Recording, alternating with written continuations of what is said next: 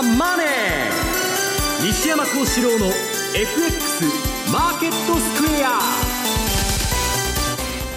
こんにちは西山幸四郎と。こんにちはマネースクエアジャパン須田貴美と。皆さんこんにちはアシスタントの大里清ですここからの時間はザンマネー西山幸四郎の FX マーケットスクエアをお送りしていきます、えー、本日はアメリカの雇用統計の発表の日ということですので、えー、番組はユーストリームでもお楽しみいただけるようになっております、えー、ユーストリームの見方についてなんですが、えー、番組のホームページの方からぜひご覧いただければと思います、えー、まずは大引けの日経平均株価です。4日続落となりました、えー終値なんですが確認しましょう。225円40銭安い。1万6819円59銭ということです。西山さんあの、はい、毎日結構大きな幅で下げ続けてますよね、うん、まあちょっと大陽線入れた後のまあ乱高下なんですけど、はいえ。ーまあちょっと日本株だけなんでこんな下がるのかということなんですけど、まあ、海外の運用者の反応は一応にですね、まあ、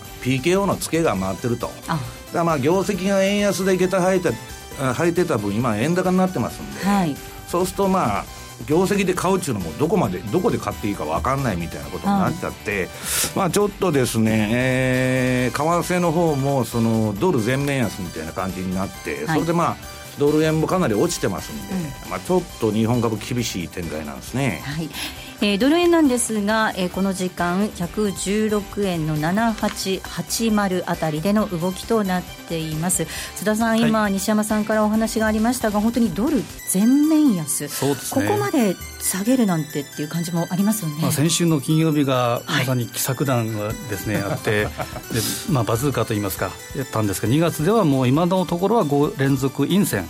これは後で言いますフィッシャーさんの発言であるとかと ISM、はい、この辺がですね、非常に悪かったので円買いということよりもドル売りこれが中心に今下がってきてるなという感じですね、はい、えマーケットについてはこの後も西山さん津田さんにたっぷりと解説をしていただきます。そして雇用の、えー、雇用統計の日ということで特別プレゼントをご用意いたしております。番組特製のクオカード500円分を5名の方にプレゼントいたします。えプレゼントのご応募にはキーワードが必要になってまいります。ユーストリームの画面に表示されるあるいはえ番組のエンディングで西山さんが発表してくれます。キーワードを添えていただいて番組のホームページからお申し込みいただくようにお願いいたします。締め切りなんですが2月18日木曜日です。2月18日木曜日です。たくさんのご応募お待ちしています。またリスナーの皆さんからのコメント質問もお待ちしています。投資についての質問など随時受け付けておりますのでえこちらも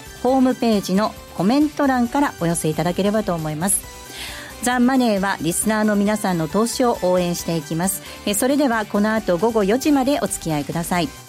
この番組はマネースクエアジャパンの提供でお送りします。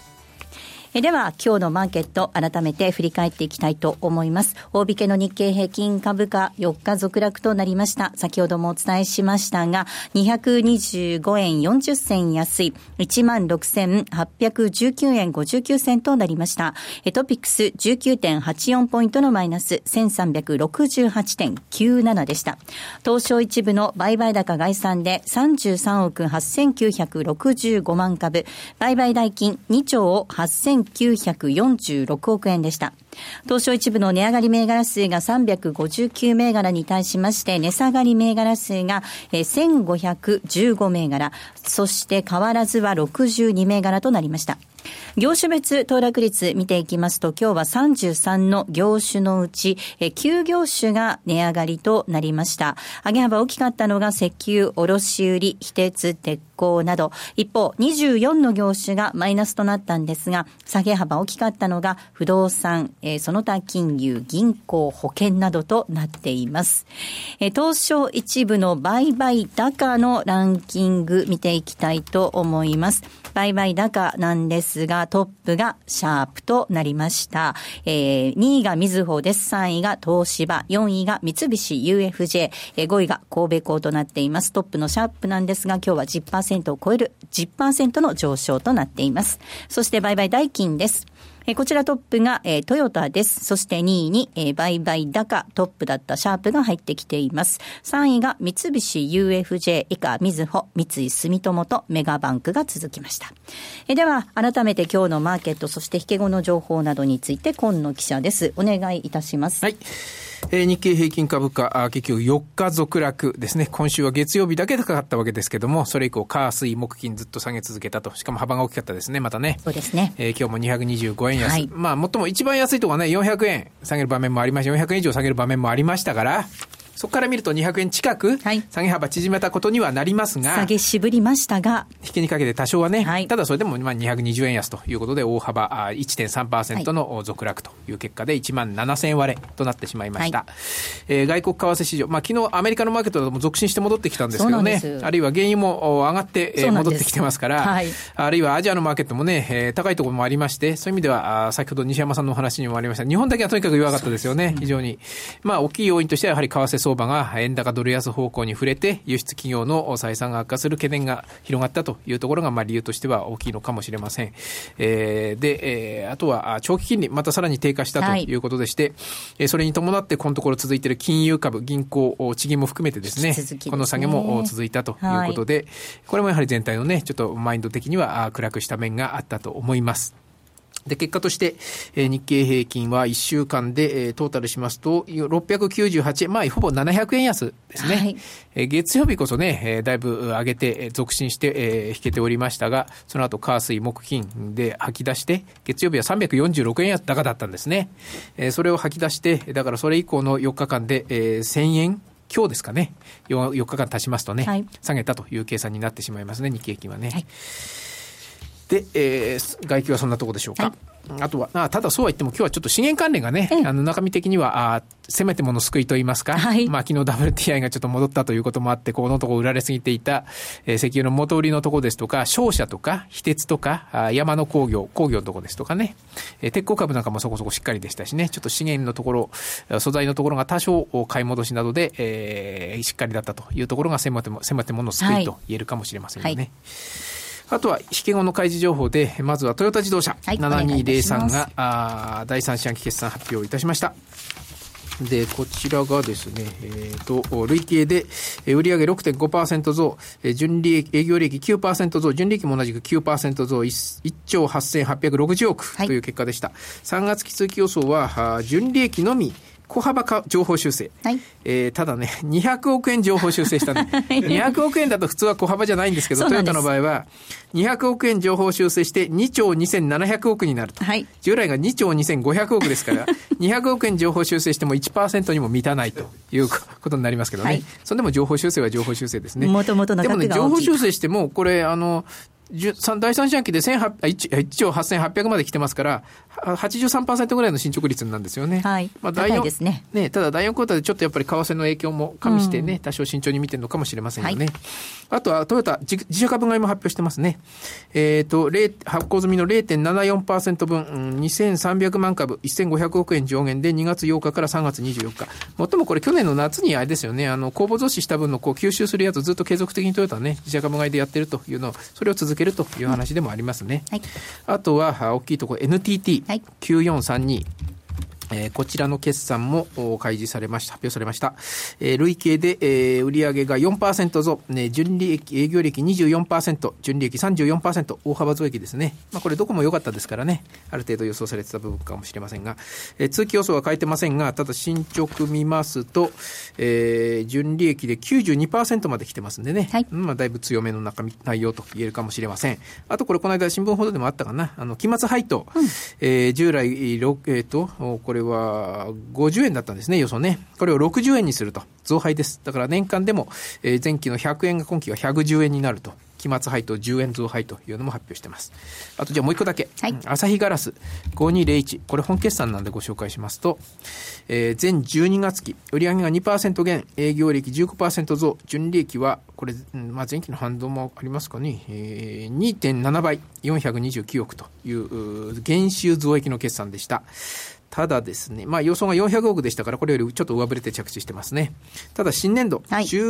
6年12月期、売上は6%増、続進、あと続進じゃないの、反発予想なんですが、えー、ただ、えー、営業利益が5%増、増益です。ただ、このあたりちょっとね、営業外のところの入り組がちょっとこれだけだと分かんないんですけども、税前が47%減、純利益は35%減、うんはい、あ純利益は42%か、42%減ということで、4割減益になってるんですね。はい、このあたりはちょっとね、為替の影響もあるんでしょうかね、うん、ちょっとこれだけだと中身までは分かんないんですが。はい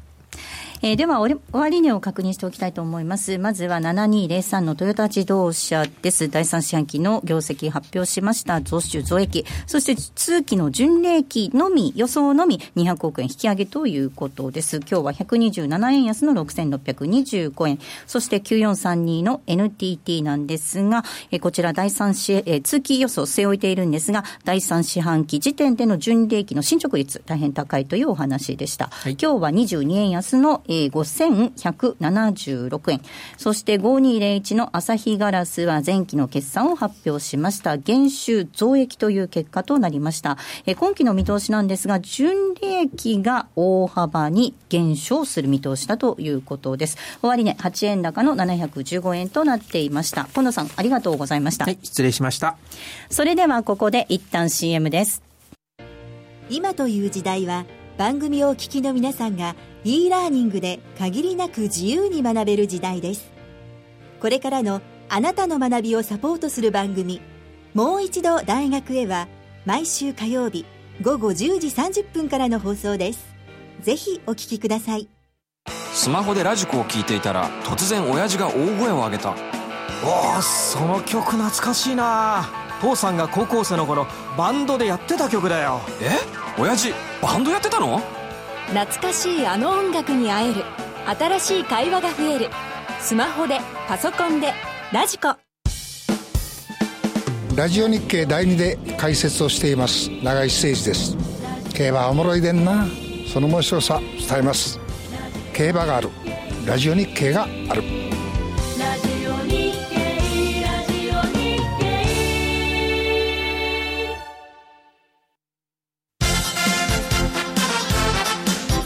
Today's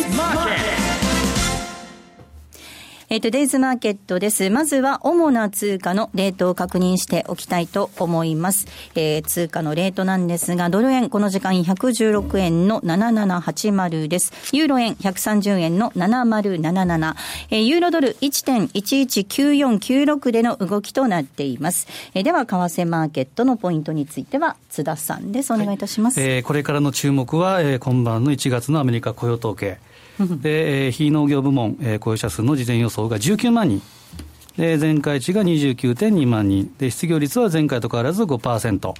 で、気になるところっていうのが、昨日発表された2015年、えー、第4クォーターの非農業部門の労働生産性指数速報値。えー、これが、えー、前期比の年率で3%の落ち込み。という、マイナス0.3%。これは、えー、約2年ぶりの落ち込みになりました。一方の労働コスト、これは、えー、4.5%のプラス。これ1年ぶりの大幅の伸び。これは何を表すかというと、生産性が基本的に、まあ、賃貸ムードであると。で、これ、労働力不足がコスト増の要因で、えー、になっていると。つまり生産拡大のためには、労働力を増やし続ける必要があるというふうに見て取れると、はい、いうことは、これらも含めてですね、今夜の雇用統計の発表数字、えー、にも注目が集まるところかなというふうに思っています。はいただ、足元のドル円相場っていうのは、116円台半ばまでの下落となって、えー、2月に入って、えー、今日合わせるとですね、まだ終わってませんけど、5日連続の陰線と。で、この背景は、えー、日銀、先週ちょうど今日ですけど、えー、マイナス金利同時の奇策,、えー、奇策弾の修正もしくは調整というふうな動きも当然あるかと思うんですけど、えー、円買いで下げたということよりもドル売りがメインというふうに捉えた方がいいのかなというふうに見てます。うん、その下落要因で挙げられるのが3日に発表された ISM 非製造業景況指数。これが2014年3月以来約2年ぶりの数字に悪化と。事前予想が55.1のところが53.5ということですから、かなり悪いと。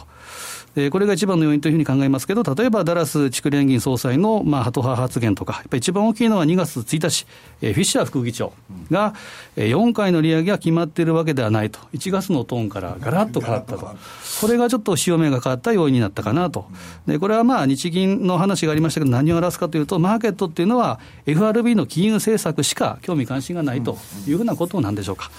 で引き続きドル円の基金のポイントっていうのは20か月移動平均線、今でいうと117円の86ぐらいでしょうか。で来週は、中国、中華圏では春節、旧正月ということもあって、中国史上初の同意っていうのは薄くなりそうです。で、当面の注目っていうのは10日に行われる半期一度のイエレン議長の議会証言。これ、下院で行われるものですけど、ここで3月利上げ不透明感を示唆するような世界経済と、あとは市場動向の不透明さ、この辺が出たらリスク回避の動きになるということもちょっと視野に入れた方がいいかなというふうに考えてますね。はいえでは西山さんにお話を伺っていきたいと思います、はい、まあ、先週金曜日にサプライズのマイナス金利導入というお話がありましたが、はい、そのサプライズ、長くは続かなかったようですが、まあ、先ほども言ったんですけど、1日転嫁なんですよね、で最初は、まあ、あの文言に反応して、まあ、アルゴリズムの取引が多いもんですから、はい、マイナス金利と。バーンといったわけですよ。はい、でそのマイナス金利というと、ECB がやってるような、その当座預金全部金利マイナスにしますよと。いうイメージがあるんですけど、まあ、よくよく見たら、あの、他のスウェーデンだとかスイスがやってる、まあ、階層方式を取ると言うんですけどね、結局まあ、はっきり言っちゃうと、えっ、ー、と、この効果は向こうの新聞で言うとですね、2018年以降に出てくると。いつの話だと。要するにですね、はい、当座預金に今まで既存の銀行が積み上げといたお金にはずっと金利つけるわけですから、はいね、永久にそこに置いといたらいいんだと。えっと、2月16日から増える分に対してマイナス金利を適用する、はい、それがね、結局10兆円程度だと、前270兆豚積みになってたんですけど、まあ今後増えるっつっても実際にも日銀がそうやって発表してますんで、そうするとなんだ10兆円かとか2018年以降かと。いうことになるとですね、これはまあ見せかけのマイナス金利だと。日本って何でもそうなんですよ。その、えっと、401系と、海外から持ってくると、日本の401系と海外の401系は全然別物です。NISA もそうです。イギリスの ISA をコピーしてそのまま持ってきたらいいんですけど、いろんな複雑な仕組みを官僚が継ぎはぎで足していって、はいええ、自分たちの権益を増やすためにやっとるんで、仕事を。と、もうめちゃくちゃな税制からめちゃくちゃな仕組みのあれになっちゃうと。で、まあ LLC とかまあそういうのもしっかりですね、アメリカとはもう似て非なるものと。だから、言葉はマイナス金利ということで大々的に世界にまあ喧伝してるわけですけど、中身はですね、なんだと。いうことになっちゃったということですね。うん、はい。津田さん、これやっぱり中身骨抜きだっていうのがバレちゃった。そうですね、ね、まず最初の印象っていうのはです、ね、反応は何かというと、えー、黒田さん自身が1週間前に、これは参議院の決算委員会ですか、えー、マイナス金利は考えてないと。で10月の記者会見記者会見でもこれ、完全否定してた、うん、これが君子表変するということで、よくあの解散と肯定部合は嘘をついていいというふうなことで、日銀総裁と総理大臣は嘘ついていいんですけど、はい、これがまあ反応したということがあるんですけど、今おっしゃった通りですね、まあ、例えば、えー、当座預金の不利政策、これが0.1%残ってるわけですから。これはまあ言うなれば、銀行ちょっとびっくりしたということがあるんですけど、うん、反応はそんなに強くないというのが、今のまさにチャートが出てるよう、表しているような感じで、うん、プラス2シグマ、冷やしでいうと、プラス2シグマを超えたところから、今、マイナス2シグマ近辺まで落ちてると。いう感じですね、うん、あの先ほどお話で、そのマイナス金利、えっと、新規の預金が全額ゼロ金利の領域に入ってくるのが2018年というお話ありましたよね。あの、実際にこれ経済にプラスの影響というか、このマイナス金利導入することによって、本当に経済が良くなってくるのか、それも QE 自体は、今、あの株が意味づくも答えが出てるように、はい、じゃあ QE やってきましたと。なんか日本経済良くなってますかと、何もなってないと、はい、で経済効果はないんです、ただ株が上がるだけだと、でその株もちょっとその円安で下駄履いてた分が危うくなってきたと。だから、要するに何のために、その、黒田さんが QE をやってるかちょっと、国債の金利が上がらないようにするためにもともとはやってるんですよね。はい、あとは、だからアメリカから言われてやると。アメリカがまあ出口政策取ってるんで、ECB のドラギと、えー、黒田さんにやれと。ただ、マーケットはもうその、そういううさんくささを薄々感づいてますんで、これドラギは口でですね、いくら緩和する緩和するって言ってても、今ユーロ高になってるじゃないですか。はい、で、黒田さんマイナス金利やって円高になってると。これは、今回のマイナス金利っていうのは明らかに、えー、消費増税を延期させないために、まあそこそこの株高と、まあ円安、もっと言えば円安にならないと企業業績がむちゃくちゃになっちゃうわけですから、だから円安を狙ったものにもかかわらず、こんな為替じゃですね、えー、話にならんと、うん、まあ、新聞社の人もみんな言ってるわけですけど、まあ、ちょっとですね、あのーまあ、先ほど津田さんがイミジックも言われた、その、所詮日本とか ECB っていうのは付録なんですね。はい。アメリカの FRB がどういうことをやるのかと、まあ、これは今日の後のコーナーでも話すんですけど、はい、そこが一番重要だということです。うん、アメリカからの圧力って、やっぱりあったんですかね？いや、アメリカからの圧力があったかどうか分かりませんけど、少なくとも日本は対米従属でずっとやってきてですね、アメリカの了解がないと円安にもできないし、うん、何もできないっていうのはもう誰の目にも明らかなわけですから、はい、まあそこら辺が今年もアメリカこのドル高でちょっと困ってるということもあってですね、まあドル高に行きにくいということになってるわけですね。だからまあ、どっちにしたってですね、まあ、ある運用者が、今のあの世の中っていうのは、格好の巣の上なんだと、はい、昔、アメリカンニュースシネマでそういう映画があったんですけど、要するにみんなおかしいと、おかしい中でまともな人ことを言ってる人の方がおかしいということになって、だから昨日ニュース見てたら、トランプがですね、はい、ノーベル平和賞の候補になってる。と、もう終わっとるじゃないですか。だから、世の中も狂ってるし、株式市場も狂ってると。ただ私が言いたいのは、じゃあ何のために市場に参入してるかというとですね、あの、金儲けのために参入してるんです。市場っていうのは、あの、正義が実現する場ではありませんので、そこは割り切ってやらないといけないんですけど、まあ、あまりにも馬鹿げてる政策がですね、だんだんまあ、終わりが見えてきたと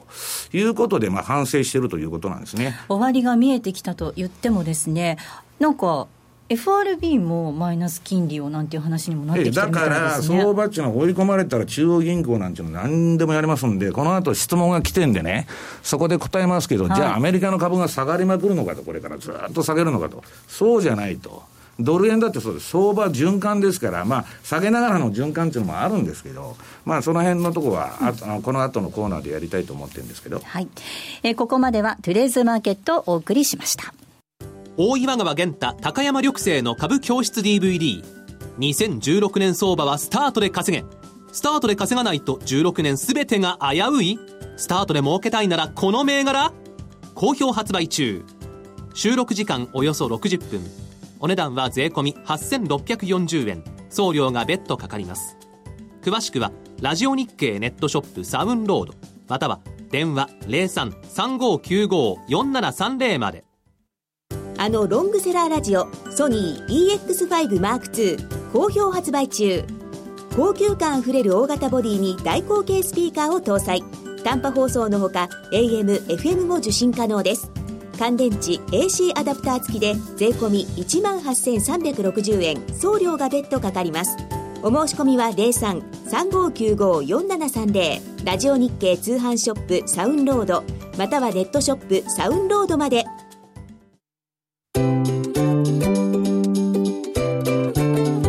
J トラリピボックス。トラップリピートトラップリピート。僕の名前はトラリピトラップリピートトラップリピート。それを略してトラリピ M2J トラリピボックスです。FX 投資をもっと楽しくトラリピで成果を上げることを目指していきましょう。えー、今週も皆さんからたくさん質問をいただいておりますので、ご紹介をしていきます。まずは、リスキーさんからいただきました。えー、ここ数日のドル安の動き顕著なんですが、これは単なる巻き戻しなのか、またはトレンドなのか、西山さんのご意見をお願いします。良いドル安ととして将来へのリスクオンの途中と見て良いのでしょうか？かっこ僕はそう思えないのですといただきました。うん、昨日ね、ドル安という意味で、あのね、昨日じゃない、2月3日か。はい。3日に、あの、著名投資家のラリー・ウィウィリアムズっていうのがいるんですけど、はい、これはまあ、フォーキャスト2016っていうのを出してまして、まあ、日本パンローリングから出版されてるんですけどね、これは話題になってて、はい。えー、ラリーがですね、2月3日にドル、ドルインデックスが急落すると。はいいう予想を出してて、えー、本当にするのかっつってみんなで見てたら、本当にむちゃくちゃ落ちて17円までいっちゃったと。はい、で、ちょっとまあ腰を抜かしてるんですけど、ただですね、あのー、これ今、あのー、これ標準偏差の、ね、ユーロドルですね。あ、ユーロドルじゃない、ドル円。ドル円。あ、ドル円私が持ってきたチャートがあるんだ。えっ、ー、と、ドル円のね、えー、冷やしの、ええ、円円高トレンド終了の後のランダムネス相場というのです。はい。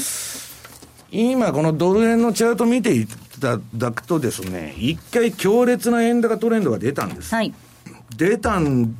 出て、その後、相場がですね、あの、標準偏差がもうピークアウトしてまして、相場も1シグマの中に入っちゃって戻してたと。で、黒田さんのあの、例のマイナス金利が出てですね、ボーンと上がったんですけど、こっから今むちゃくちゃな急落してると。で、まだ16円丸一銭の安値は1月20日の割ってないわけですけど、この標準偏差が低下していく過程っていうのはもう相場振りまくるんですね。で、その、今回は円高トレンドがでかかったために戻しもでかくてまたその揺り戻しも大きいというようなそのあれになってて円高トレンドじゃないんです。ただ、まあ、あのー、うん、それでじゃあめちゃくちゃなそのドル安に行くかというと、ドルインデックスではそうなんですけど、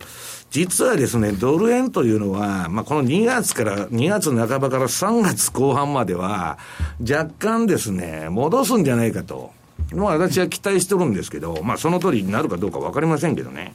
ちょっと、目先このまま、えー、115円割って110円、110円に行くというパターンにはならないんじゃないかなというふうに思ってるんです。で、ニューヨークダウはですね、まあ逆にその今、うだうだ多分3月ぐらいまでするんだけど、まあ3月ぐらいから立ち直るんじゃないかなと。だからまあ、えー、今とりあえずですね、あの、この、うん、大統領選挙年の、今はみんなリスクオン、リスクオフという意味では、中国株なんかどうでもいいんですよ。アメリカが倒れたら大変だと。で、それがどうなってるかって言ったら、まあ、ニューヨークダウは大統領選挙のサイクルを言いますと、3月から5月までニューヨークダウは上げるんです。で、そこから5月から8月までむちゃくちゃ下げるまた。で、8月から9月戻して、9月から10月まためちゃくちゃ下げると。で、10、11で戻すと。それが過去の大統領選挙イヤーのサイクルなんですね。だから私はまあ、その、その通り今年も行くとは限りませんけど、はい、まあちょっと3月頃からはあれなのかなと。ただ今の時点でですね、えー、ちょっとその、完全な、えー、どういうんですか、うん、リスクオンにもならないし、逆にリスクオフにもならないと。なぜなら FRB がちょっと姿勢を軟化させてきてるというのがあってですね、まあそれはまた後のコーナーでやりますけど。はいはい、では続いての質問いきたいと思います、はい、1月からユーロドル冷やしの標準偏差ボラティリティが低下。ボリンジャーバンドの収縮から持ち合い離れのタイミングを狙っていましたが水曜日の急騰で手仕舞いのポイントから離れすぎたので、えー、反落が怖くて順張りポジションを持つことできませんでした。また今日雇用統計とビッグイベントもあることもポジションを持てなかった要因なんですが西山さんの場合この順張りパターンでいつポジションを持つのでしょうか。そしてして比嘉さん津田さんへということでメッセージいただいてるんですが西山さんの使っている ADX をポケトラやチャートスクエアに対応していただければと思いますといただきましたまずは津田さんからいきますかねえー、とポケトラポケトラの話からいきますかね。はい、ポケトラの話はですね、お客様から本当に要請っていうか要望が多くてですね。まあ、やはり移動しながら見られる方、情報もそうですし、チャートもそうなんですけど、非常に多いので、これはですね、まあ、断言はできませんけれども、はい、これは、えー、進んでるというふうに思ってるので、もうしばらくお待ちいただければなというふうに思うので、はい、それ、ちょっとお願いします。はい、そして質問、えーね、西山さんへの質問です。えー、マネースクエアのチャートスクエアで、ユーロドルの冷やしが出てると、もうちょっとあの範囲広げてもらえますかね。はい今チャートを見ながら、これバーンと標準偏差が低い位置から上がってますよね、まあ、乗らざるを得ないんです。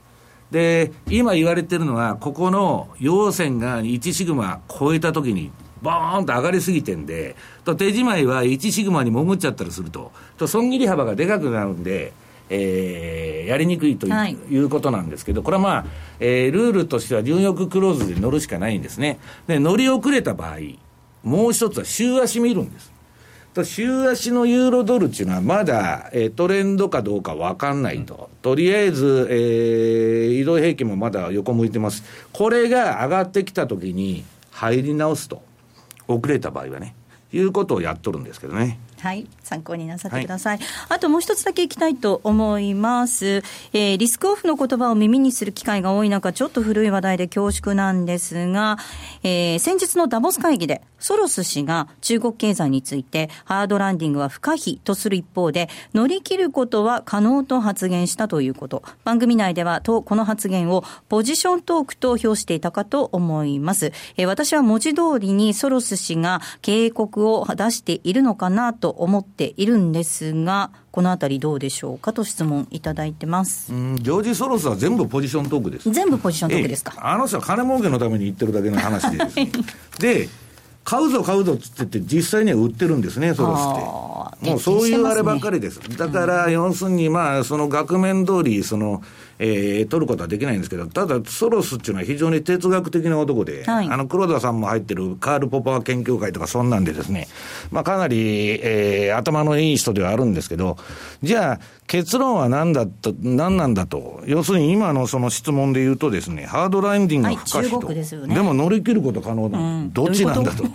いうこと？はまあ分かりにくいんですけど、このあの中国の問題については、あのディレクターが来週の番組でやってくれということになってますんで、はい、そこで取り上げたいと思います。はい、えー、来週たっぷりお届けしたいと思います。来週の放送もぜひ聞いていただければと思います。さあ、そしてセミナーのご案内です。津田さん。なんか早いもので、もう3月のご案内なんですね。ですね。3月も後半になると桜になりますけど、はい、えー、私のふるさと大阪で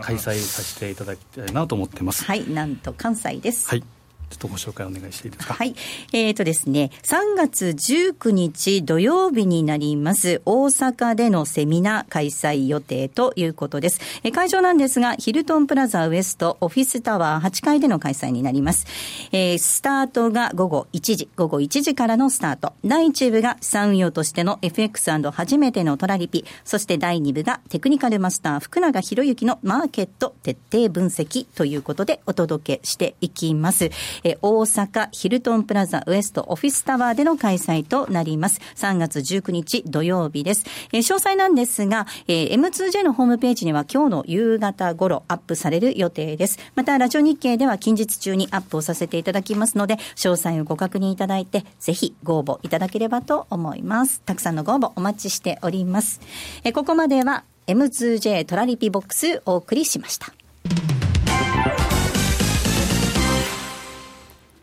マネースクエアジャパンは FX は投機ではなく資産運用であると考え、特許取得済みのオリジナル発注機能や独自のリスク管理ツールの開発により、今までとは違った取引スタイルを個人投資家の皆さんに提案しています。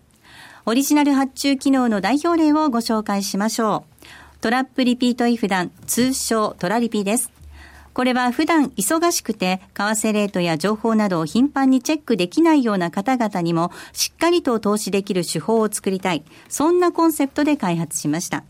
具体的には、もしもこのレートで買えたらいくらで売るといった注文、つまりイフダンをたった1回設定するだけで、複数発注できる、つまりトラップができ、さらに成立後、自動的に注文を繰り返すリピット機能まで備えたマネースクエアジャパン独自の発注機能です。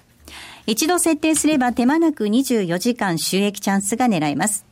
またトレード画面に貼り付いて相場の動きにやきもきすることもないので、感情に左右されない取引が可能です。リアルの取引に入る前にトラリピを試してみたい。そんな方には実際のトレード画面、実際のカーセレートで取引できる FX のバーチャル取引、トラリピ FX バーチャルをご用意しています。ご登録、ご利用は無料です。詳しくはマネースクエアジャパンのホームページをご覧ください。マネースクエアジャパンが提供する外国為替証拠金取引は、外国為替相場の変動や各国市場金利の変動により損失を被ることがあるほか、その損失は投資金額を上回る恐れがあります。また、トラップリピート違反は取引の利益を保証するものではありません。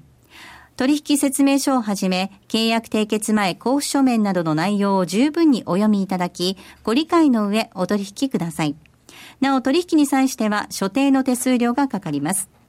金融商品取引業者関東財務局長金賞第2797号。株式会社マネースクエアジャパン。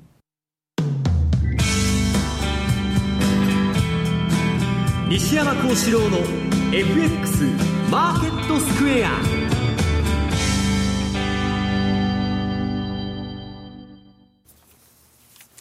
えさあ、このコーナーではマーケットの見方について西山さんにいろいろな角度で教えていただくコーナーです。え今日のテーマなんですが、ドル全面安と相場分析ということでお届けしていきたいと思います。はい、まあこれあのー、私は今年のね、そのアメリカの金融政策、まあ FOMC はまあそれ重要ではあるんですけど、イエレンっていうのはコンセンサス通りにしか動かないと。はい、だから FOMC 会合よりむしろ、えー、連銀の要人のですね、会見の方が重要なんだと。で、まあ、あのー、1月6日に、まあ、先ほど津田さんから説明があったように、年4回利上げやりたいんだと。勇ましいことフィッシャーが言ってたと。はいで、今度2月の、なんだっけ、あれいつ出てきた ?1 日ですね。1日出てきてですね、えー、ガラッということがかかって、で、マイナス金利はいいって言っとんですね、急に。ね、4回利上げするんじゃなかったのかと、なんでマイナス金利がいいんだという話になっちゃって、なんじゃこらと。で、それでドルが全面安になっちゃったと。で、あの、今日チャート持ってきたんで、今、あの、FF 金利先物を見るとですね、えー、この先物から見たアメリカの金利予測っていうのは、12月に1回金利があってもですね、12月。利上げがあったとしてもね。えと、もう、為替市場の方は年3回、4回の利上げをドル円から何から織り込んじゃってますんで、これは反省しますよね、当然。で、円高になってると。まあ簡単な図式なんですね。うんはい、で、もう利上げがないってことで、私の周りの投機筋はみんな次あのアメリカの債券ですね。はい、米国債のまあ金利が下がりまくりということで、これの買いトレンドですね。これ、あの債券が買われるってことは、金利が下がるってことです。はい、これはもうどこが利上げだと。はいいうことになっちゃってるわけです。すごいトレンド出てますね。はい、で、もう一つは、このクリントン政権とオバマ政権のドルインデックス相場というのが出てるんですけど、この毎日私見てるんですけどね、ドルインデックスが100になるとドル高が止まっちゃうの。もうずーっと去年からそうなんです。これ月足ですからあんまり思わないんですけど、日足のチャート見るともう全然100超えないと。だから、ドル高になるにはドルインデックスが100を大きく超えてこないと、もういかないってことなんですね。でもう一つは、これこのレンジ、93と100を大きくブレイクしない限りは、来年アメリカの大統領が変わるまで、もしかしたらこのレンジで、ドル今年はも持ち合いかもわからないということをみんなが言い出しとるわけです。だからまあちょっとですね、もう利上げは無理なんだと。でね、もう私、あの、これを去年からずっと言ってきたんですけど、まあ、レーダー利用のその見方も含めてですね、まあ、その通りになってきてるわけですよ。もう、はい、今は1937年と同じっていう雰囲気になってきてると。で、同じかどうかはわからないんですけど、今ね、あの、情報端末とか見てると、要するにですね、これ、ブルームバーグが書いてるんです私が言ってるんだよね。要するに、中央銀行が何をしようと、ね、実体経済と市場が自律的に底打ちするまで、気休め制度の程度の措置しか実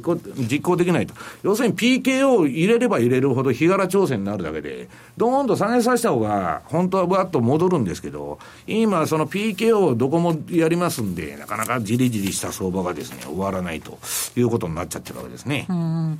そうなると、津田さん、どうなんでしょうか、このその、えっと、巻き戻しっていうのが、まだもう少し続きそうなイメージですかね。そうですねあのちょっとあの視点を変えると、えー、先月出た日銀短観えー、30日出ましたけど、はい、これで、えー、あそのその前の日銀単価ですね、うん、で大手企業の想定為替レートということで、製造業全般でいうと119円の40。でよく言われるのが、この119円割り込んだらということで、えー、日本経済にとって大きな、えー、打撃になるということで、ドル119番、まあ、救急車の番号ですけど、そういうことを言われてるみたいではあるんですね。で、よく言うのあとはもう一つは、115っていうのは、これはトヨタレート。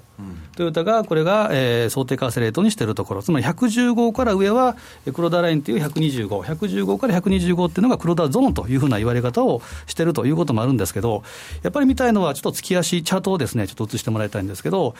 これはやはり20か月の移動平均線、今で117円の86、まあ、117円の90前後でしょうか。でこれは、えー、今日も資料で持ってきたグランビルの8法則っていうことから言うと、この移動平均線が、えー、横向きになるか、もしくは下向きになるということになると、グランビルの法則でいうとですね、そうですね、あの5番ですか。数字の5番っていうのがあれば、トレンドが、えー、ビッグトレンドが変わってしまうということがあるので、ちょっとこの辺の今、分水嶺といいますか、非常に大事なところになってきてるので。夏の月末の終値で、この20か月移動平均を割ってたら、かなりまずいと。そうですね。えー、逆にドル安円高トレンドが始まる、つまりアベノミクス相場が一旦終終了するという可能性もですね、うん、今、えー、ちょっと注目しなければいけないポイントかなと。まあ、3年上げてますんでね、まあ、循環的にはそろそろ落ちてもおかしくないんですけど。でもそうなるとあれですね、いくら一生懸命政府や中央銀行が何かしらの手を打ち出しても、やっぱりマーケットにはかなわないというか、マーケットを抑え込むことっていうのは。それは資本主義でなくて、社会主義的な政策をやってるわけですから、マーケットと親和性がないんですね、はい、いくら PK を入れても。まあ、究極がソ連とか昔の中国になっちゃうわけです。だから、まあ、ものには限度があるんですね。はいだからまあそれがだんだん効かなくなってくると。でまあそれはともかく具体的な相場の今日チャート持ってきましたんで、はい、まあドル円見てみようと。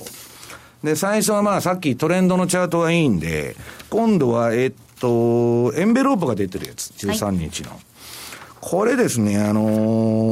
ー、私はもうその、順張ってもなかなか取れないんだと、最近の相場は。で、結局ね、これあの、RSI のシグナルが、まあ私は40、70で出してるんですけど、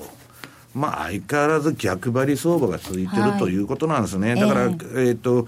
えー、黒田さんの、えー、マイナス金利の2日後に RSI の売りシグナルが点灯して、そのまま、ドーンと奈落の底みたいな相場になってるんですけど、うん、まあこれ、116円のこの前の安値が割れると15円と。はい、で、とりあえずはそこで止まるんじゃないかと見てるんですけど、えー、まあ中長期的にはこの15円が割れちゃうと、まあ15円が割れあの割れるってことはもう当然20か月移動平均も割ってるんですけど、はい、トヨタレートですよ。中期的に110円ぐらいまでの、えー、リスクを抱えているというような相場になってると。だから、えっと、標準偏差がピークアウトしてる中での戻りというのは、レンジの上限までしか戻らないってことなんですね。と、これ、エンベロープのまあ2%ちょっと超えて3%手前で止まっちゃったと。で、下は次16円のとこが止まるかどうかということに今なってるわけです。はい、日経平均。はい日経平均も同じなんですね。これも高いとこ買っても儲からないと。いうことで、これはまあ25日の移動平均の10%のバンドの中で、まあ動いてると。で、この前そこに一回タッチして、下の10%に戻したんですけど、これ今、あの、市場参加者の1ヶ月から3ヶ月のコストである移動平均リボンっていうのをぶつかったら、そこ超えられずに反省してきたと。また今度次どこで買えばいいのかと。はい、まあ20、その、まあその逆張りシグナルが買いシグナルを点灯するかですね、えあるいは25日移動平均の10%したと。で、それもタッチして戻ったらまた売らないと、こういう感じになってくるんで、まあちょっと、あの、なかなか、ちょっと目先はですね、しんどいなということですね。はい、で、ただ、ドル全面安の中、今言われてるのが、はい、えー、原油が息を吹き返すんじゃないかと。まあ散々そのもう原油は10ドルだなんだかんだって言ってるんですけど、まあ一部投機筋はですね、逆張りに動いてると。で鉱山株だとか、まあ、要するに資源株だとかですね、えー、みんな高くて買えませんから、こういうめちゃくちゃ売られたやつを買おうとする動きが出てて、で、仮にドル全面安になるんなら、それこそ5ドルだとか、今だってドラギは3月に利下げ、あまた政策打ちます、打ちますって言って、ユーロが上がってるような相場ですから、ちょっと今まで売られてた新興国とかね、資源通貨とか、息を今年は吹き返すんじゃないかと。まあ私はそれが見えてくるのは3月以降になると思うんですけど、まあちょっとですね、ドル安になっちゃったら、これはアメリカの経済指標とその政策次第でいかようにも変わるんですけど、もしアメリカが年内利上げできないとなれば、これはものすごい巻き戻しが起こるわけです。だから、今年の相場はいろんなシナリオを想定してですね、はい、まあテクニカルに、あの、そういう状況が出たらそれに乗っていくということでですね、あんまり固定観念持たない方がいいなというふうに思ってます。はい、えここまでは西山幸四郎の FX マーケットスクエアでした。本間豊待望の新刊 CD「マネー大激流2016完熟文明の崩壊と民族大移動は起こるか」は好評発売中聞き手はラジオ日経川田真一。収録時間70分。価格は税込5400円。別途送料をいただきます。お申し込みは0335954730ラジオ日経通販ショップサウンロードまたはネットショップサウンロードまで。虎ノ門で禅の修行を体験する。ラジオ日経では座禅の基本に加え写経の修行を体験できるワークショップを大好評実施中です。暮らしに禅を取り入れシンプルで美しい所作を手に入れる。ただひたすらに座る奥深い時間を味わってみませんか？お申し込みお問い合わせはラジオ日経全入門をインターネットで検索。ホームページからどうぞ。M2JFX 投資戦略 M2JFX 投資戦略です。来週に向けて M2J の FX の投資戦略を伺っていきます。津田さんです。はい。えー、やはり来週注目は10日のイエレンさんの議会証言。そこで、えーまあ、3月に向けて、もしくはそれ以降に向けて、まあ、要はですね、本当に利上げなんかできるんですかというようなところですから、その、まあ、慎重にあの言ってくる、つまり現地取られないようにやってくると思うんですけど、まあ、そのあたり、日本時間でいうと、木曜日の明け方ぐらいはですね、ちょっと動くかなというふうに見てます。でちょっとチャートを見たいんですけど、週足のこれ、ドル円のボリンジャーバンドでいうとですね、ちょっと画面を映していただいていいですかね。ちょうどマイナス2シグマ、これが今でいうと116円の77、この辺を、えー、ちょっと割り込むようなところではあるんですけど、えー、ここでサポートされるかどうかというところを見たいのと、あとはさっき言った20か月の移動平均線。あとはですね、えー、ドル円のですね、過去10年間で見た2月の陽線、陰線の割合っていうのを見ると、これはあまり法則性がないと。まあ、4割程度の要線しかないんですけど、先ほどやっぱ3月が重要だというふうな話をしたんですけど、3月を見てみると、これは要線確率が2007、2008年、これは悪かったんです、まあ、8割。ただ要線が出てるというのがあるんですけど、まあ今年に限っては15、16、特にこれ FMC ですから、よくあの、えー、シェイクスピアのあれじゃないですけど、3月15日には気をつけろというのがあるんですけど、このあたりを個人的にも注目しているところではあるんですけど、まあ、基本はやはり、えー、今、状況を見ながらですね、20か月の移動平均線を割り込むかどうかというところに注目しているというところですね、うん、はい、この移動平均線、上回るか割り込むかによって、相場の流れ、ずいぶん変わってくるということですもんね。ね。あの本当に利上げできるのかできないのか、アメリカがっていうところなんですけれども、もしできないということになって、ドル安になった場合、原油だったりとか、これまで込んでいた5ドルもっていうお話が先ほどありましたけれども、はい、西山さん、5ドルドルなんて、今ど、どんな動きになってるんですかね？いや、あの5ドルドルの週足を今日持ってきたのに、日足でなしに、これもうずっと下げまくりですよね。週足ね、結構長いやつですね。あの、下げまくりで、はい、で、トレンドが出た時は標準偏差上がって、えー、21週ボリンジャパンのバンドの外で取引してるんですけど、ちょっといいとこまでやったのかなと、5ドルドルで。で、これは皆さん、その、まあ、原油が、うん、吹き、息を吹き返して、アメリカがもう利上げないということになれば、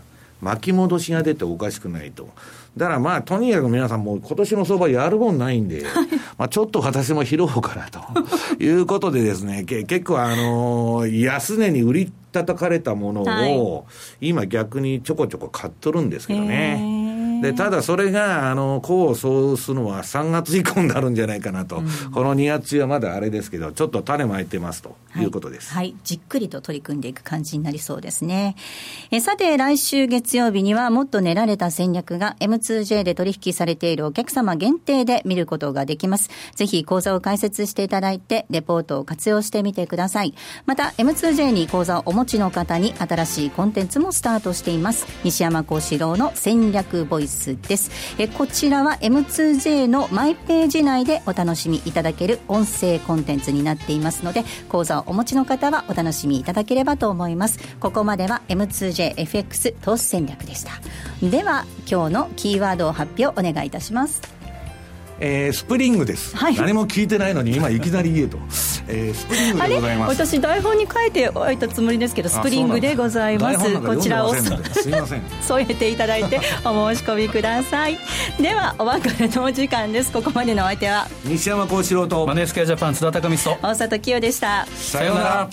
この番組はマネースクウェアジャパンの提供でお送りしました